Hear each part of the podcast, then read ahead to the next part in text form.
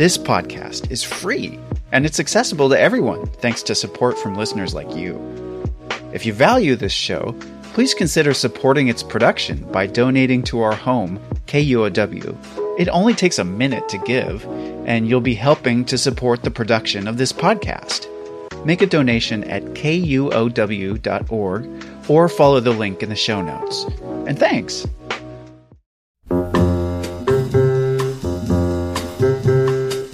Welcome to KUOW's Speakers Forum. I'm your host, John O'Brien.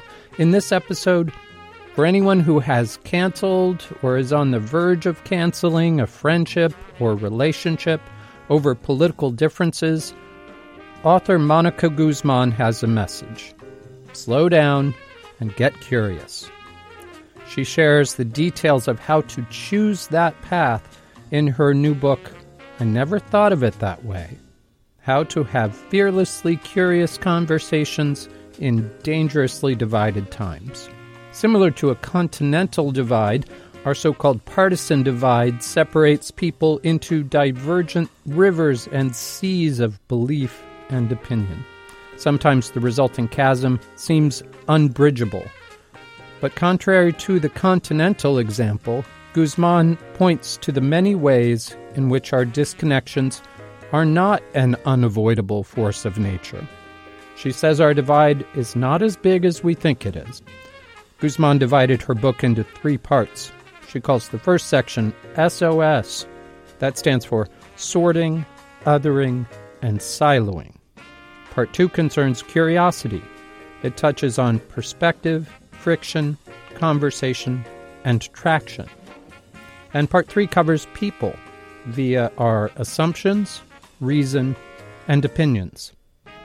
The book covers subjects such as how to ask what you really want to know, even if you're afraid to, how to grow smarter from even the most tense interactions, online or off, and how to cross boundaries and find common ground with anyone. Monica Guzman is a former columnist at the Seattle Times, GeekWire, and the Columbia Journalism Review.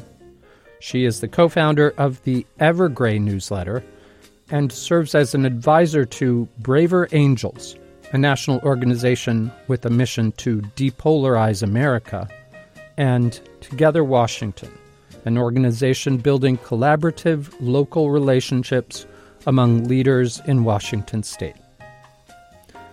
Guzman is interviewed here by David Horsey, a two time Pulitzer Prize recipient for political cartooning, based currently at the Seattle Times.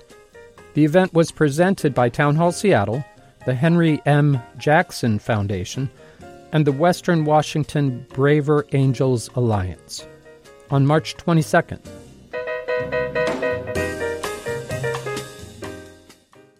As a preface here, the, I was thinking about the last time I did an interview like this with anyone, and it was actually with Bernie Sanders in Los Angeles right after the 2016 election. And I, after I began my first question, people started shouting at me, Hurry it up! Get to the point! And that was just the beginning of a very raucous night with, with about 2,000 Bernie supporters. Um, so I, I, assume you will be a little calmer, I hope. Um, but the last time I actually interviewed anyone on the stage here at Town Hall was Rachel Maddow. And I was thinking about that because it was a much more pleasant time than the night with Bernie. Um, and I suspect it's, it will be much like this because I think Monica Guzman is the next Rachel Maddow. Um, I think the same sort of curiosity and intelligence and dogged journalistic skills. And, and having read your book and her books, you both have this way of taking on a uh, really tough subject, but writing about it in a sort of an informal way that is it makes it fun to consider horrible things. Um, so what so what you've done now is to take on a big issue that that is really been on my mind for several years and keeps me awake at night, and that is the, the, the deep division in our country. You know, uh, the division that, that is to the point where some people are saying, you know, we're in the edge of another civil war, and, and that may be overstating things, but we all are very aware about the, the political divide. Um, I, my last cartoon book that I did last year, in fact, it was called Drawing Apart Political Cartoons from a Polarized America. Yeah, I have that one. And it's a good one. It was sort of a description of the depths of the problem, and now you have this wonderful book, which offers a solution, or at least uh, a way out of it a little bit. Um, you know, I, as a political cartoonist, I've, I've witnessed the growing gap that, that, uh, that uh, is existing in our country. Um, and it, it seems like a, a canyon. and, but you're saying we can build some bridges across that canyon. And just to start with, what, what brought you to that realization or that understanding and sort of the, what, what, what's behind this, the book you've written? Yeah. I mean, in maybe the simplest, starkest terms, it's the relationship between myself and my parents. So we're Mexican immigrants, and we became citizens in the year 2000. And that was the year where I came home from school and I dropped my backpack on the floor in the office and I looked up and I saw a Bush Cheney sign over my mother's desk.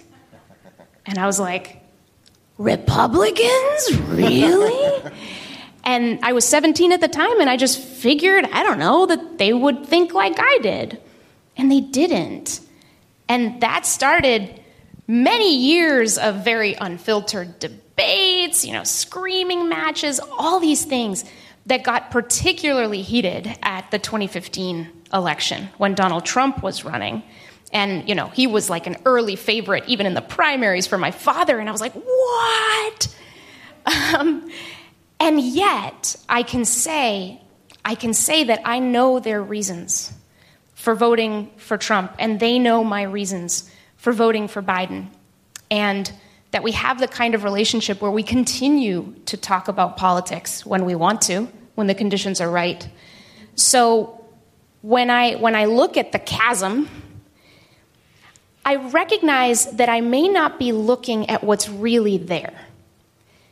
I may be looking at a projection that makes the divide bigger than it really is. And in fact, there's a lot of social science research that shows us that the ideological divide, meaning the, the, the, divide that is based on the actual disagreements between parties, between the binary, if you will, it really isn't as big as we think. It really isn't.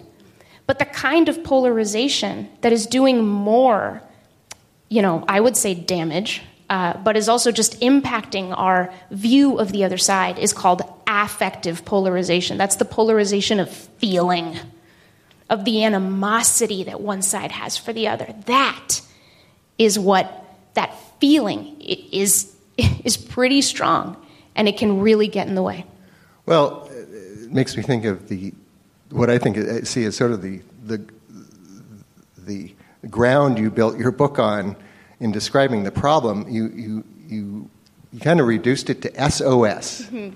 And uh, maybe you can describe what SOS is, because it, it, yeah. it's a pretty succinct way of looking at, at uh, the reality we're dealing with. Yeah, so SOS is the call for help, which we know we're all feeling.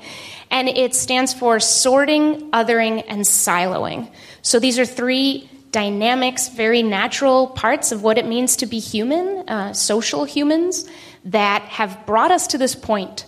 So Sorting is when we very naturally want to move ourselves to be closer to people who are like minded because, well, it feels better. We're not uncomfortable. And then when times are so anxious and everything feels so high stakes, well, it's even more true that we want to be around people who are like us. So, uh, some recent great reporting uh, nationally has shown that just as suspected, Blue zip codes are getting bluer, and red zip codes across this country are getting redder. Then othering, the O in SOS, and that's about the distance that we put between ourselves and those we deem different. And research going back to the 70s shows that it doesn't even have to be a very big or meaningful difference for us to discriminate against those we find different just a little bit. But obviously, when the difference is meaningful, we can get to the point where we're dehumanizing people more easily than we care to admit. And then the last S is siloing. And those are the stories we tell as a result of sorting and othering. So, in the case of the political divide, you know, everyone gets their news from wherever they get it. We have a plurality of sources and a lot of media and communication silos. And our technology platforms, where we do so much of our of what passes for conversation these days on Twitter, on Facebook, on Instagram, on whatever, is is designed in such a way that we pick our neighbors. We pick the people we follow, we pick who we unfollow, and over time, it gets sculpted into this, this place where we are surrounded by things that come from largely people who see the world the way we do. So, what that means is that over time, perspectives that come from people who are different are going to get pretty warped and skewed on their way to us. So I think of it as a reality distortion field. When you look across the divide, it's a funhouse mirror, what you see. But we don't always notice that that's what's going on. It, um, it actually reminds me of uh, an assignment I had in 2016 at the LA Times. So, LA Times, one of the top newspapers in the country, with this you know, great political writing staff. but they came to me for some reason and said, looks, looks like Trump is actually serious. Who, who are these people that support him? So they, they sent me to Phoenix right before the Arizona primary to talk to Trump people, and it was fascinating. Mm-hmm. yeah, but it's, it's, it strikes me as odd that, you know, even a major newspaper like that, where you think they'd be on top of all of this, mm. had this gap of knowledge of even knowing who these people might be. Right. And it turned out they're a pretty device, devi, divisive group. Yeah, that, that came out right. a diverse group. Uh, but I remember particularly this, this one guy I talked to who was a, about eight feet tall, big biker in all his regalia, and I came up to him and said I just wanted to talk to him, want to know why he was for Trump. And he, he looked at me so suspiciously it was like, I know you're going to make fun of me. Mm. And I actually, in my th- mind, I thought, I might. That's kind of my job. Uh-huh. But it was it turned into a nice little conversation because yeah. he finally decided he'd risk. But uh, that, that's sort of wandering to, to, to your ultimate goal is to get people who are so diverse to start understanding each other and maybe finding some common ground. Yeah, and uh, your, your anecdote reminds me of something I heard just recently.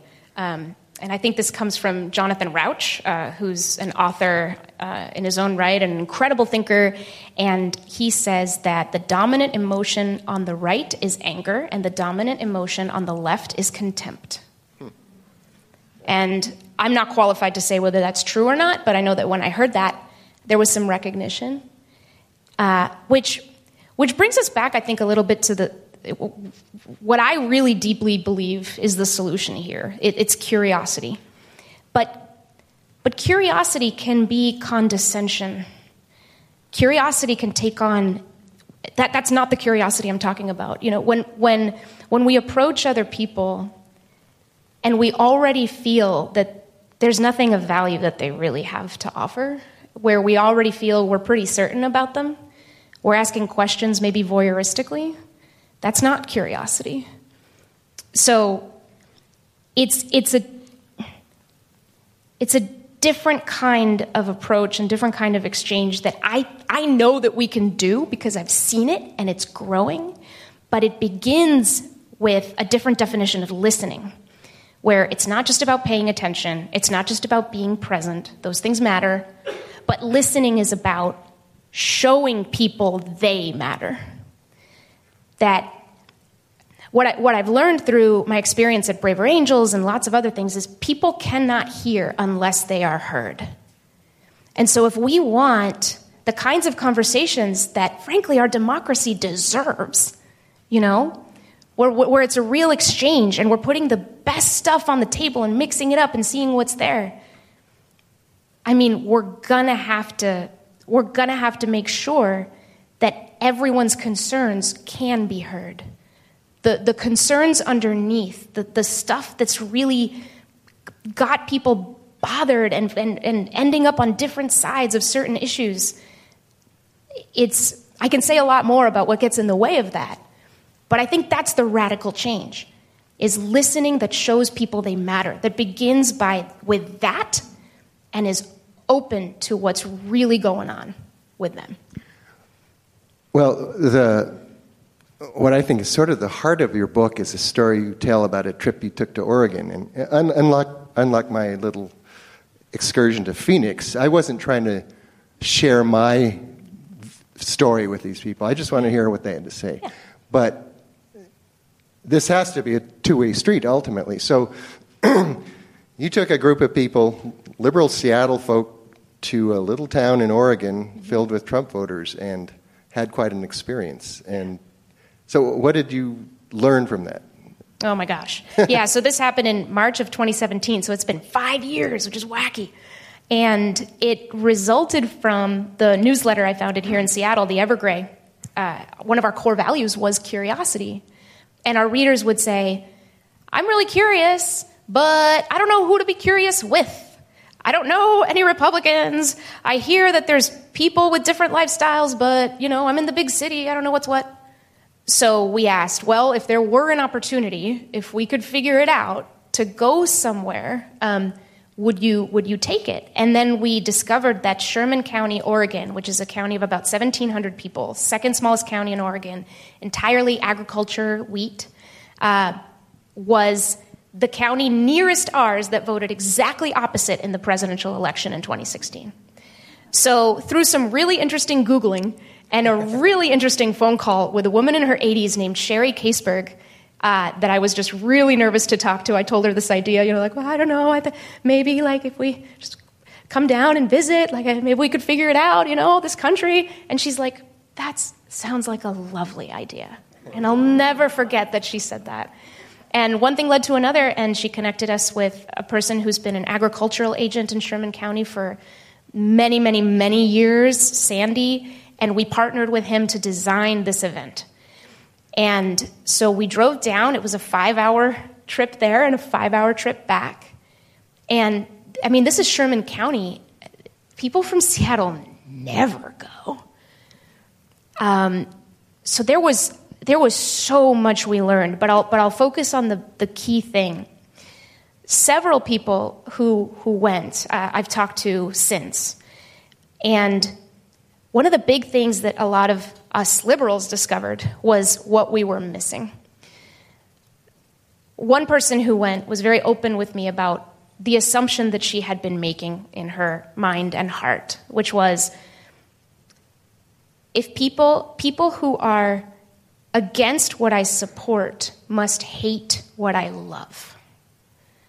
That must be it. You know, here's the pieces. I voted against Trump because I care about you know, same sex marriage, I care about the environment, I care about these things, and I can't imagine, I can't imagine like standing against all that. How, that doesn't make any sense. So she could tell that she was sort of dehumanizing people who had voted for Trump for, for that reason. But when we went, and she wasn't the only person to get really stunned by this, we learned um, from a couple of farmers who talked to us about something called the Waters of the United States rule.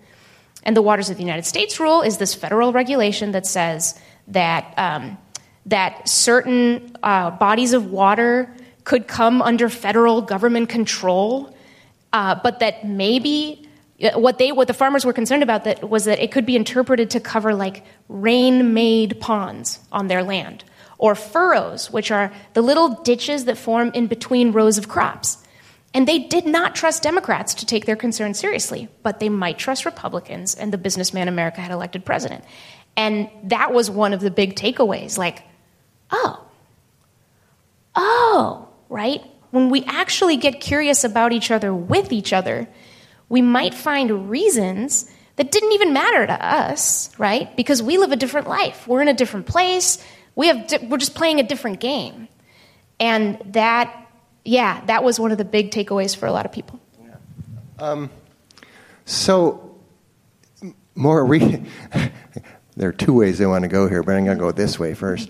Um, Monica just got back to Seattle after a, a tour that took her to Washington, D.C., and other places to spread her fame and her story and her idea. Um, and one of the people she encountered on that was I know where you're going was clearly not someone you would necessarily expect, but is definitely trying to build a bridge.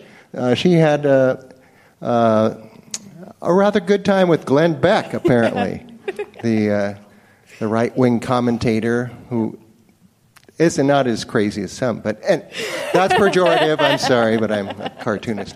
Uh, anyway, tell me about You can't your- help yourself, David. Tell I me understand. about your n- be- new best buddy, uh, Glenn Beck.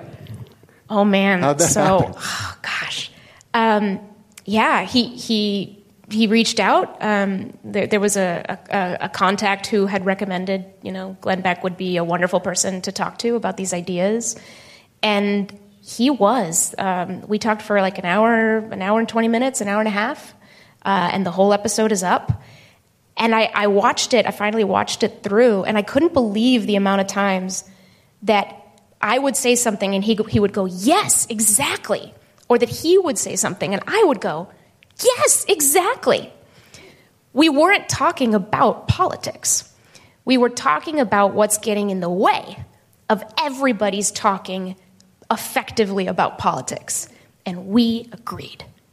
Uh, one of my favorite moments from that episode, we were talking about opinions and sharing our frustrations about how people tend to conflate their opinion, like conflate opinions with people. That a person is what they just tweeted, you know, that that's it. Um, but also that opinions seem these days to come in a bundle. Like, so Braver Angels, where, where I work, the nonprofit where um, we bring reds and blues together to help depolarize America, and we have these workshops where reds and blues, um, and also purples and others and all that, but you know they, they learn from each other, and it's great. And I've witnessed many of these. And afterwards, one of the most interesting and common things that I hear uh, is people going, you know, I realized I don't even think I've thought about my opinions all that hard. I don't know that I've really like spent time thinking about it. And the reason is because we're so fixed to our sides. That's where we feel kind of safe. Um, we're so we're so fixed to the talking points that are floating around out there and feel like they can give us shelter that we really aren't always, you know, thinking about our opinions and we're taking it all as a bundle. This is the bundle. I've bought the bundle package. Here it is. So Glenn at one point said, you know, and this is why he said, you know, I always tell people, I'm not here to like give you my opinion, he said.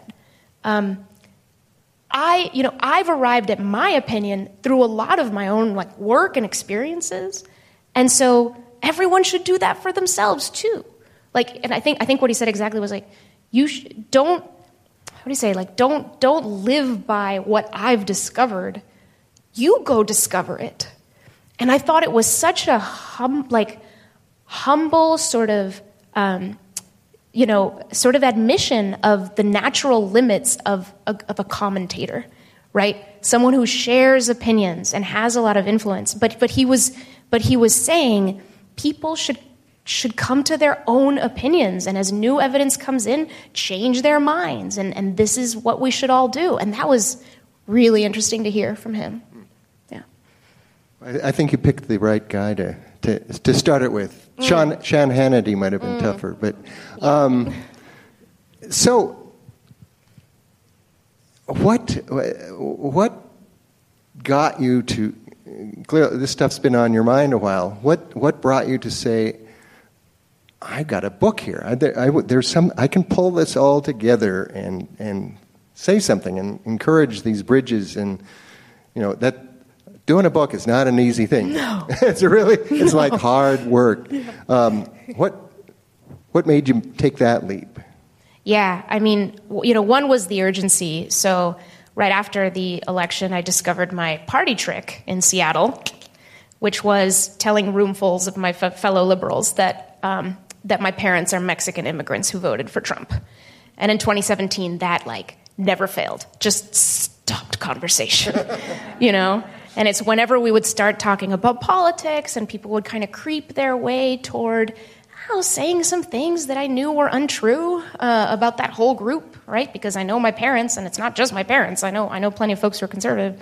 Um, so it was it began there, where I where I sort of looked around. I was like, but these things aren't true, and they're making us so afraid of each other. And I don't know how that's going to play out well for any of us, you know. And you you poll people. I mean, if you look at the commenters on the Glenn Beck episode, you know they're just like these lefties, blah blah blah. You know, it's there's so much like discord and hate. So I just knew that's not that's not us being you know a healthy society. Like that that's just not gonna that's not gonna help.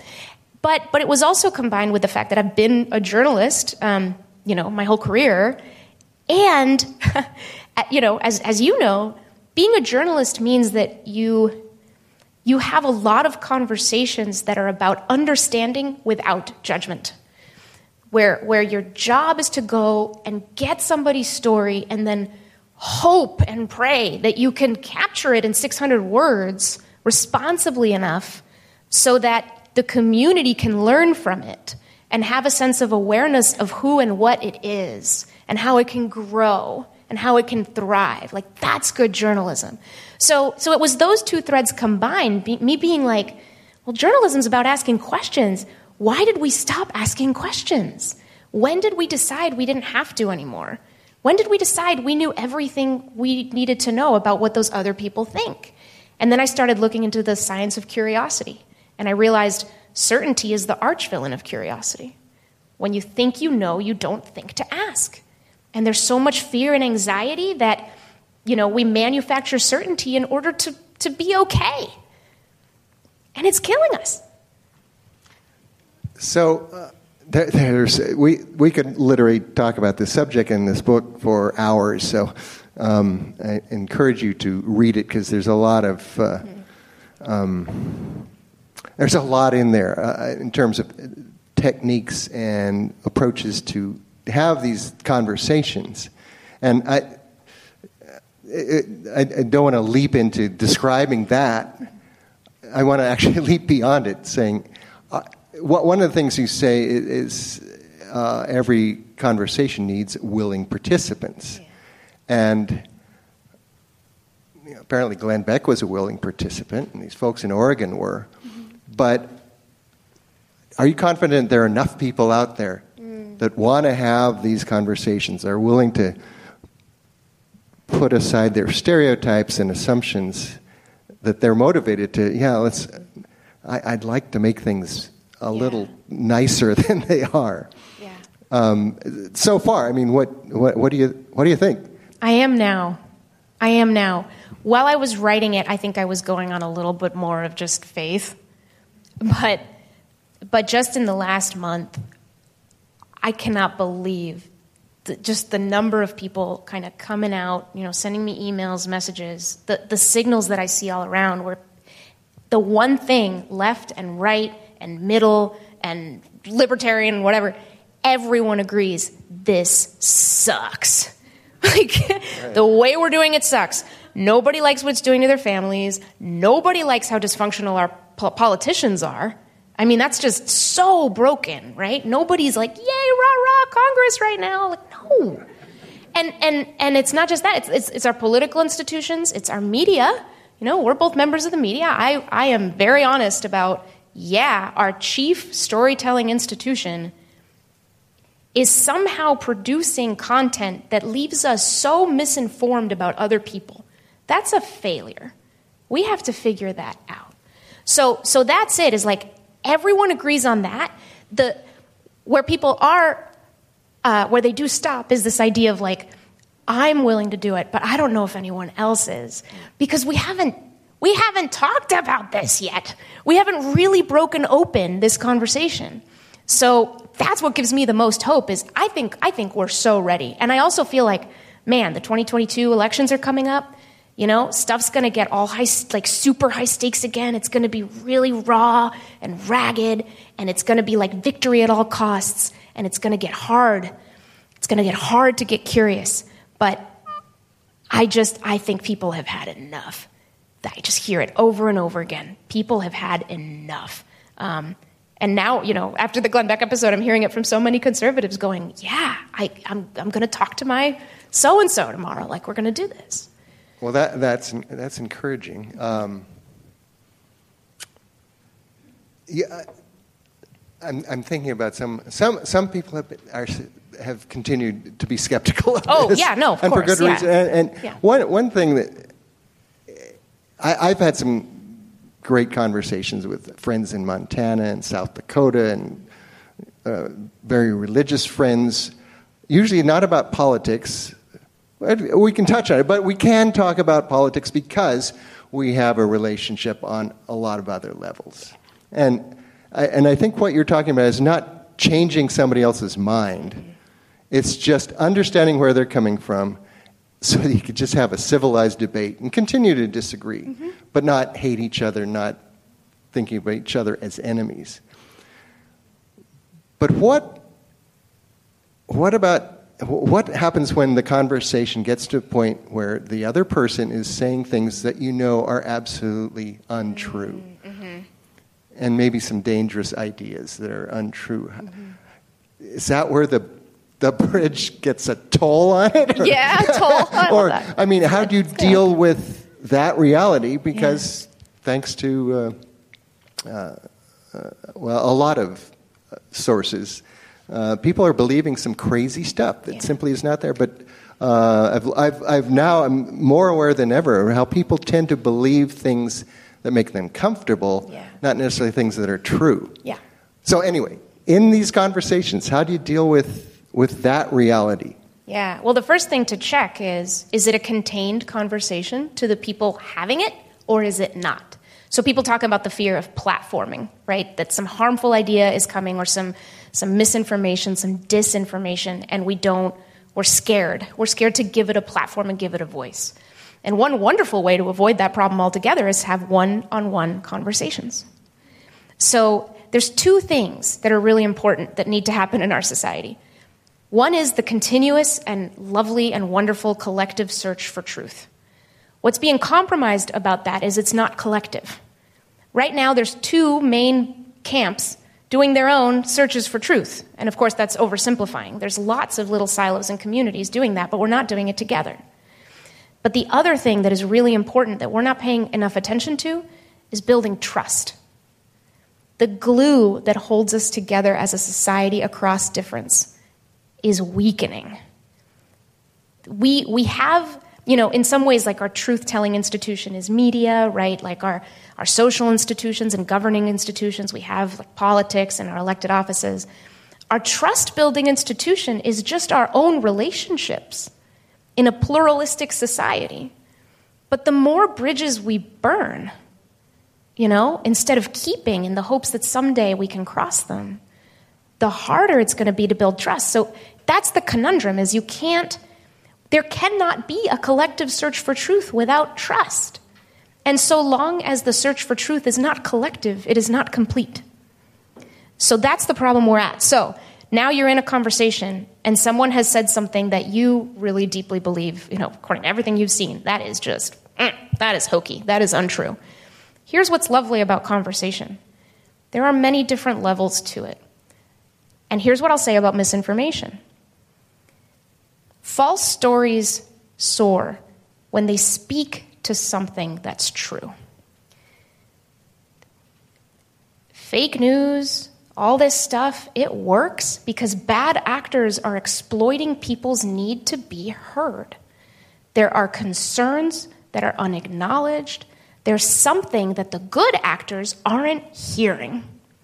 And people will not be unheard. We, we're not built for that.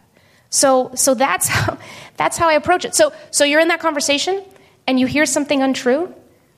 Don't get too distracted. Again, if you're not, if you're in a contained conversation, platforming's not a problem, so you can rule that out. Don't get too distracted by that untruth. Get beneath it. to the concern. Ask people, what, how did you come to believe that? And don't judge it. Don't tell them they're wrong. Just, what, what brought you to that? I'm really curious. And then, what, what concerns, uh, you know, what, what, what are you afraid of? Well, what concerns you about this thing that we're talking about? And you will learn loads. You will learn so much um, because they'll begin to talk about something that is true and that they are the world's foremost expert in, which is their own story.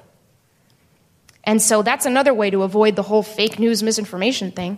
Is like, you're an expert on David Horsey, I'm an expert on Monica Guzman. Each of you are experts on yourselves. And whoever you talk to is an expert on themselves. And that's powerful. So, again, it doesn't all have to be up here at the level of syllogisms and, you know, reason and what's true and untrue. We can also have a conversation, to, to quote my friend Buster Benson, not about what's true, but, a, but about what's meaningful.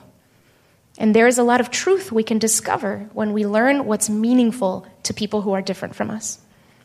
Well, Mo- Monica and I first met when she came to the PI as uh, first on what, what was your title? Online only reporter. Online only. yes. Um, and, lonely job and, at. And at that point, I thought you were well. I, I perceived you as this just total cheerleader for you know social media, etc. In yeah. fact, if you allow me to tell this story about your wedding. Yeah. Oh no. Her husband, she and her husband Jason had their their iPhones at the top of their wedding cake. and part of in our what, defense, it was 2010. One, yeah, it, was a long time ago. It was a much more optimistic day, and and part of one of the ceremonies they had was to change their uh, relationship status oh on Facebook. so embarrassing. So, Did not hold up well. Let's just say my my perception now is that you're a little more skeptical of uh-huh. social media, but I, I guess what I wonder is you're talking about conversations, one on one conversations. And there are a billion online conversations going on, and most of them are really nasty and terrible. And, and. It's, it's, that is such a huge influence. Uh, and on top of that, you know, partisan media and talk radio. It's a, it, that's, we got to do a lot of one on one to overcome all that. I mean, are you. Yeah is this a David and Goliath thing? I mean, people always use that analogy, by the way. David actually won, so I guess that I know, you know it's like, well, but it worked, guys. How do you? Are, are, you really confident that that this can? I, it, just looking at it, sort of in the terms I put it, is like, oh right, we're just going to talk to each other, and that's going to yeah. beat, yeah. you know. But actually, I, uh, the way you talk about how people are responding to this I'm not sure it has to all be a conversation mm-hmm. or, or, a million conversations, or maybe it does, but maybe it's just doing enough that it shifts the the broader Absolutely. understanding. Oh, there is another way we can get along like we used to. Yeah. Yeah, so I'll say, you know, things are so bad. I mean, little steps go a long way, right? The, the cover of the book is a bunch of eyes for this reason, um, because we're so divided we're blinded. And right now, if we can't get curious across divides in our polarized world, we can't see the world at all. That's where we're at. That's how bad it is, right? So, the good news is that everyone's desperate to be seen by someone. And that's why that's why good conversations with good listening, where people show each other they matter, can really be so powerful. But but let me also clarify that it's not all just conversations. And in fact, if, if a conversation with another person just feels like too much, cool, that's fine. You can have more curious conversations with yourself. Here's how. Next time you find an article that has an opinion that is contrary to yours, you know, but is thoughtful or what have you, or seems to come from a source where, like, okay, yeah, I, instead of tweeting about how much it sucks before reading it or something like that, um, open the article and as you read it, ask yourself a couple of questions. Ask yourself, what is the ultimate deepest concern that is looking to be addressed here? Or ask yourself, what's the strongest argument for this point of view if I sit generously with it? And then get yourself to stop asking something that social science shows we all ask when we encounter views that seem opposed to our own. We ask the question, Must I believe it? And when you ask, Must I believe it? All you need is one reason to dismiss the entire thing. That's how our brains work. So you can actually just have more curious conversations with yourself. Catch your assumptions in the act. Catch your certainty in the act. So even if all we if the only change was that a whole like a you know a bunch of people just decided to listen differently to different opinions, that is already an improvement. Or if you, next time that you did catch yourself in a conversation with someone who disagrees with you on some issue, you decided to ask them one more curious, non judgmental question before you jumped in with your opinion, that makes a difference. Or if you decide, you know, I wasn't ever going to talk with this person about this thing, but now I feel like I can, and I can get there with curiosity and just be like, you know, I really, I really am just a little confounded by this would you, would you have a moment just to tell me more about how you came to this? That's, that's enough. So, so it doesn't have to be, it doesn't have to be talk to a Nazi tomorrow. I think a lot of people think they look at this kind of idea and they're like, that's what you want. You want me to do the hardest possible thing. You know, no. Each of us has a completely different psychological formula, a different level of difficulty, but every single one of us can push our own boundaries by one one click. That's enough. That's enough. Well, I wanted to get to some of the questions here, and uh, just looking through them so far, they're all kind of on the uh, yes but level. Good. Let's do so, it. So we'll jump into uh, into that. Um, what you're saying all makes sense, but then you add in religion. That seems to often take a conversation out of the realm of the reasonable and rational into the inexplicable. How do you factor into that into these conversations? Mm. Yeah, that's a great question because with religion, you know, with lots of opinions, it's like persuasion. I don't think is all, is a great first goal, but persuasion can still happen, right? We can we can shift each other's thinking, but when it comes to religion, persuasion isn't really on the table in a lot of ways, right? People have their faith, people have things that make life meaningful to them, and and great. So so it's a different kind of thing. So so one thing I would say is uh, conversations that try to persuade people away from their faith. If that's where it is, ugh, that's gonna be a little tricky, right? But usually, what it is is that people find justifications for their political opinions in their faith. And in that case, you don't have to stay in terms of faith. You can still ask about concerns. You can still ask about what's meaningful. You can find the common ground there.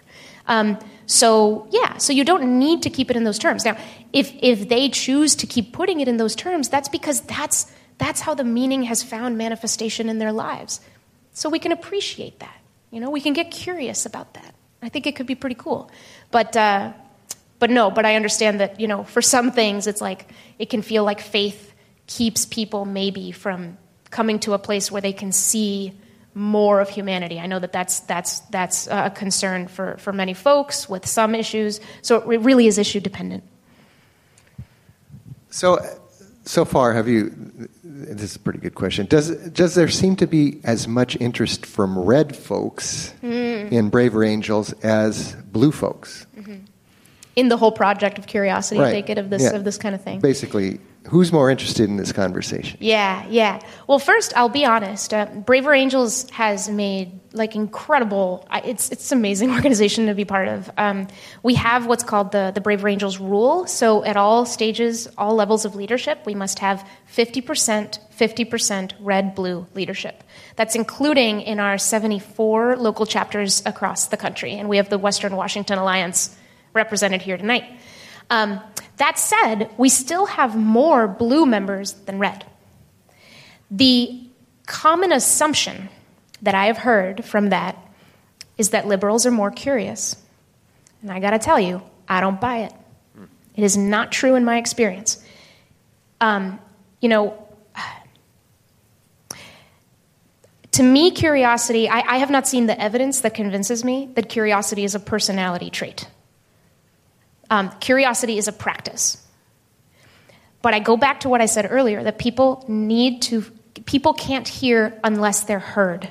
So I hear from a lot of folks on the left. I reached out to my uncle, my aunt, my friend, what have you, and we sat down and I got really curious. And you know what, Monica? It didn't work. I asked all the questions for two hours, and all they did was rant. And so then at the end, I said, This is it. I, you know, it doesn't work. I burned the bridge. I decided never to talk to him again. and what I say to that is again, it's like people can't hear unless they're heard. So we can't, we can't control each other. We can't decide when another person feels heard. We, we can't decide when they're ready to engage in that conversation. So we have to be open to the possibility that some folks are going to take the opportunity, if you're hearing them and it's unusual, that they'll talk. And that maybe it'll take several conversations before they approach you in another conversation and they go, I think this person really gets me now. I wonder what they're all about.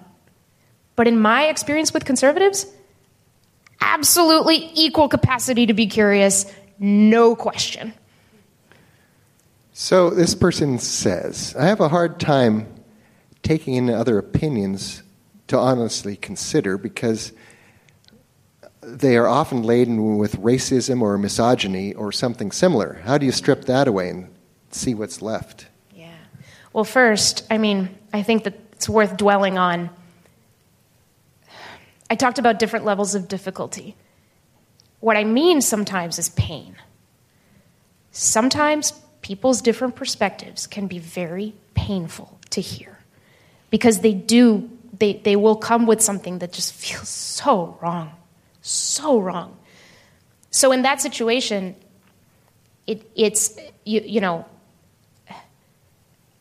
you have to sort of decide, well, maybe not today.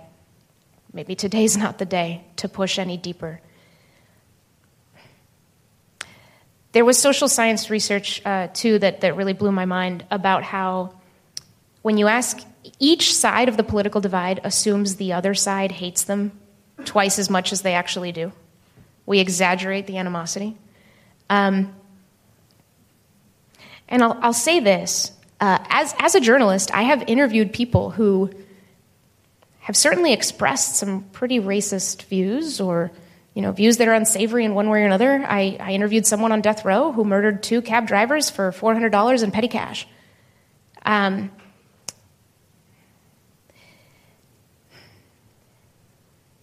what I have what I have found is that a lot of the times hate is also internally facing that that there's people who carry a lot of wounds, and that those wounds sometimes, I don't know, it makes it easier to project dehumanization onto others. Um, and we've certainly paid a lot of attention, you know, lately, as, as we should, to things like racism and misogyny and all kinds of things. I'm also paying a lot of attention to the dehumanization of the poor uh, or of folks who are rural from the cities. Um, if you talk to folks on the right, they're very concerned about the dehumanization of unborn babies. So, anyway, this is a tricky one. But I do think that even it is possible, even when we hear extremely dehumanizing kinds of things, if there is a relationship there, if there is something you care about with that person, and you could not burn that bridge, then you don't know what journey that person's going to be on. And you don't know whether someday they might kind of go, huh, maybe I'm wrong about this group of people. Maybe I don't see things the right way. Now I'm curious about my own views. And you know what? You know, this friend, this person in my life, has been hearing me on some things, and maybe I want to go talk to them. Maybe that's something I'm ready to do. So that's that's why it takes you know can take a lot of courage, but But burning the bridges, you know, when people don't have connections to folks who can help them see things differently, that, that's in some ways when, when, when we're beyond hope.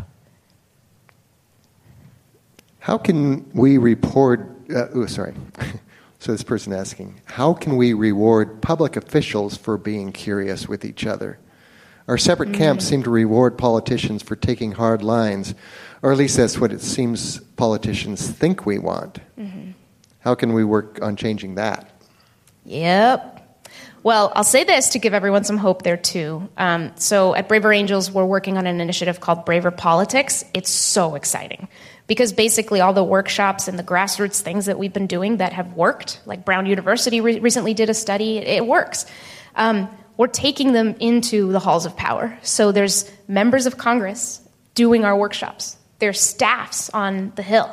Um, are, are learning how they can listen to constituents' concerns when they're being yelled at them, you know, and, and listen beneath the anger and, and figure out what we can pick apart. Um, so that's really exciting. And the other thing is, I mean, I'll say this just like media, politics as an institution reflects us. It does. The incentives are not great, and they're going to be really hard to dismantle in that system, but it does reflect us. And we do reward our politicians by subscribing to the outrage and following that. It's, it's I call it, um, quoting John Medina, who's a neuroscientist from, from the area, our dopamine lollipops online, right? When someone you know, when someone just like scores a victory for our side, we're like, yeah. And we, we love, you know, when that politician we hate does that thing we, that we hate that they do. And, and we spread it. And, you know, isn't this terrible? And of course, you know, journalists aren't always that helpful either. I mean, the gamesmanship of all of it, it's all inextricably tied together. Um, and so it's difficult to say, okay, who's going to start to un- untie this knot? And it's going to have to be all of us, but I really do believe that it begins at the grassroots level when those of us who have really gotten to the point of enough just decide maybe I'm not just going to talk about people, I'm going to talk with them. I'm going to talk with people who are different. I'm going to get offline, I'm going to do that, or I'm going to do it online, but I'm going to do it curiously and spend maybe less time consumed. So, um, Here's another question How do we navigate the tension between being curious and open to differing viewpoints with the danger of falling into the quagmire of moral relativism and both mm. sidism? Yeah. Both sidesism. Yeah. Yeah. yeah. The, the both- I, I think a lot of people probably feel that. It's like, yeah, I want to do this, but I don't want to just gloss over things that right. I think are wrong. Right, exactly.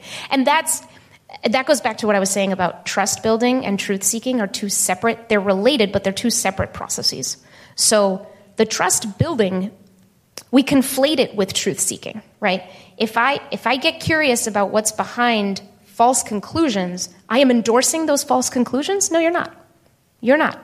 So listening to someone else's story is not in and of itself tainting you necessarily. It's not something that's going to infect you.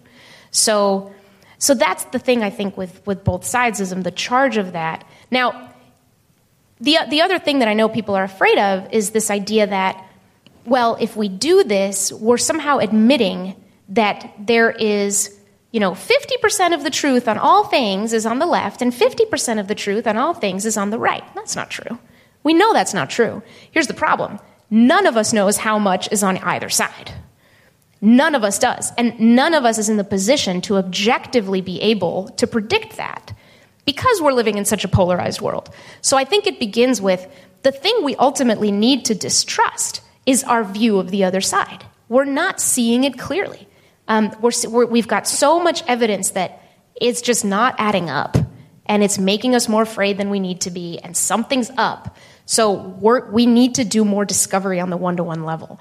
So, so again, it's like I don't buy the idea that by listening to ideas, we're endorsing them or attaching ourselves to them.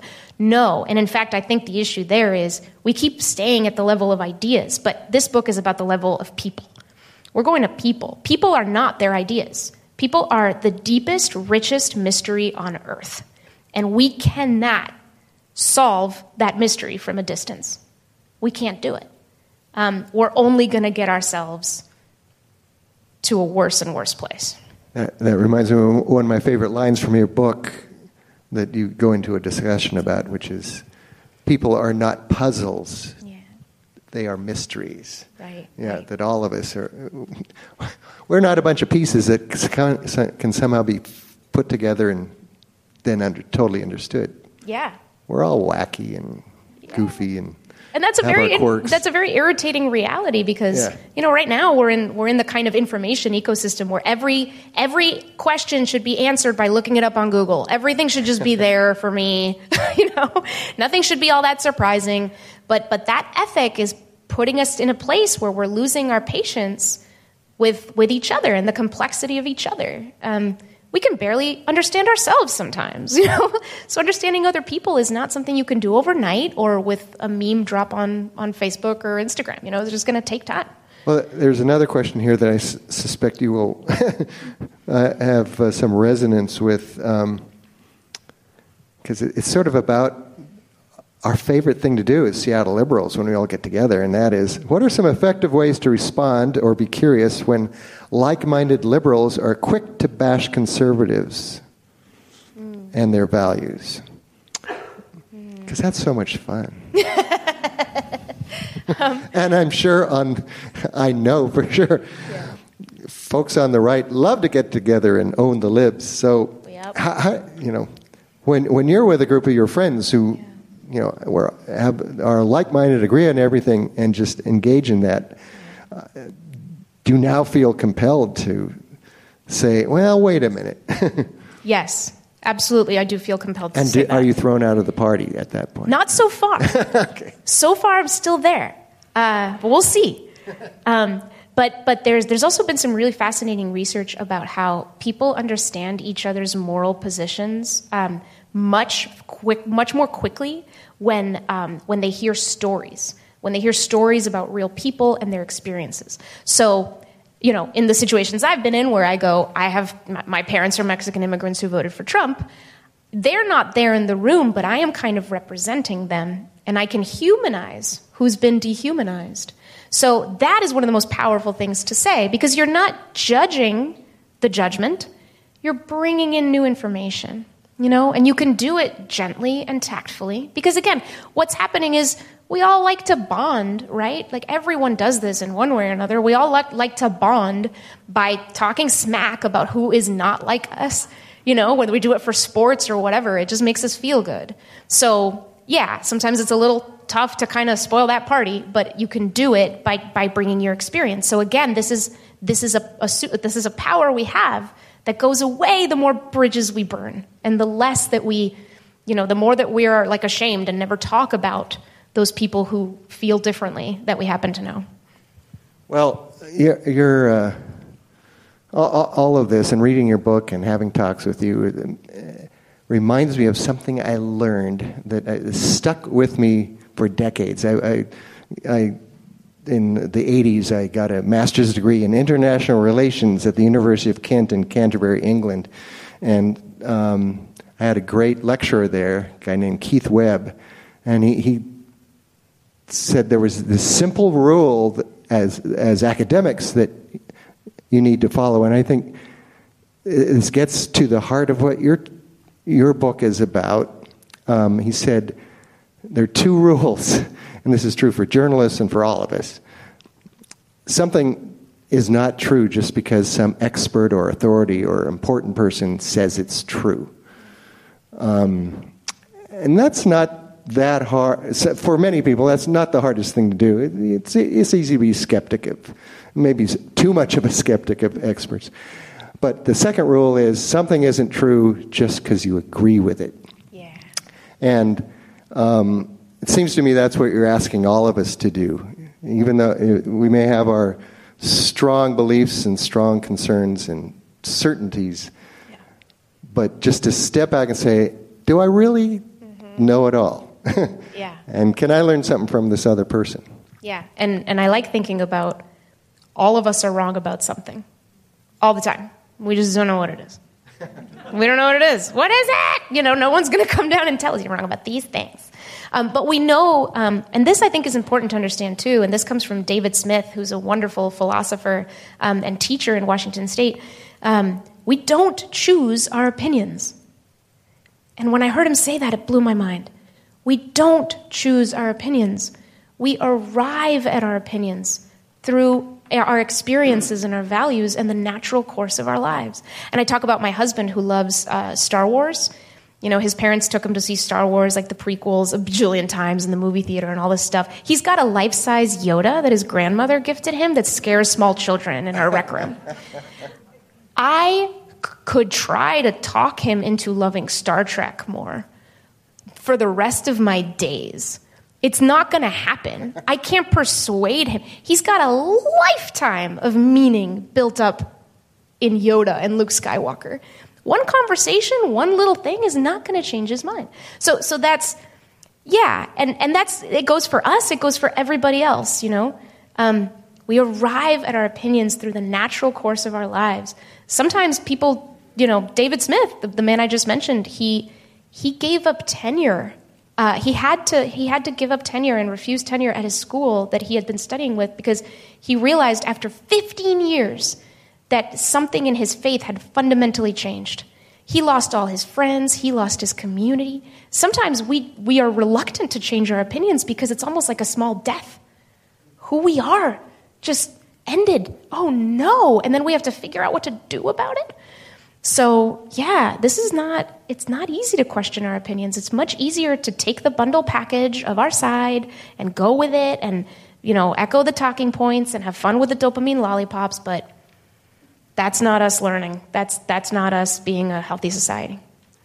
So when we finally get to a point where we're not dealing with stereotypes and sort of uh, making fun of each other and and pointing out each other's flaws, will there be room for political cartoons? what am I going to yes, do? Yes, definitely, definitely. No, because yes, there is so much absurdity in our society, and, and it's one of the ways we learn is to laugh, you know? And you're really good at that. And lots of folks are really good at that. Um, so I hope we never stop doing that. In fact, one of the things that I think is, is most unfortunate about the last couple of years is we've lost the ability to find some humor in all this. Because when, when we're not able to laugh, we're not seeing the absurdity of what we're doing to each other. This is ridiculous. This makes no sense. It doesn't square with what we know about being human. Why are we doing it?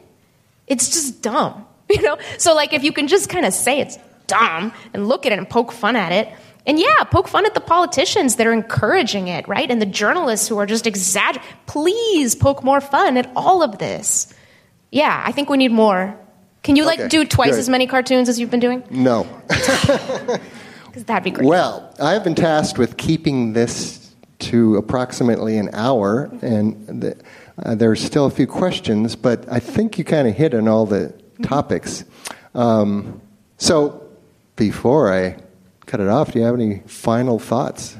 You've shared a lot, but Yeah. uh, yeah. Yeah, no, I mean, just I I take a lot. Um, I do have a lot of hope, um, and I and I get people asking me that, like, how could you, you know? And maybe there's could be lots of reasons, but I am spending a lot of my time in conversation, and it changes things.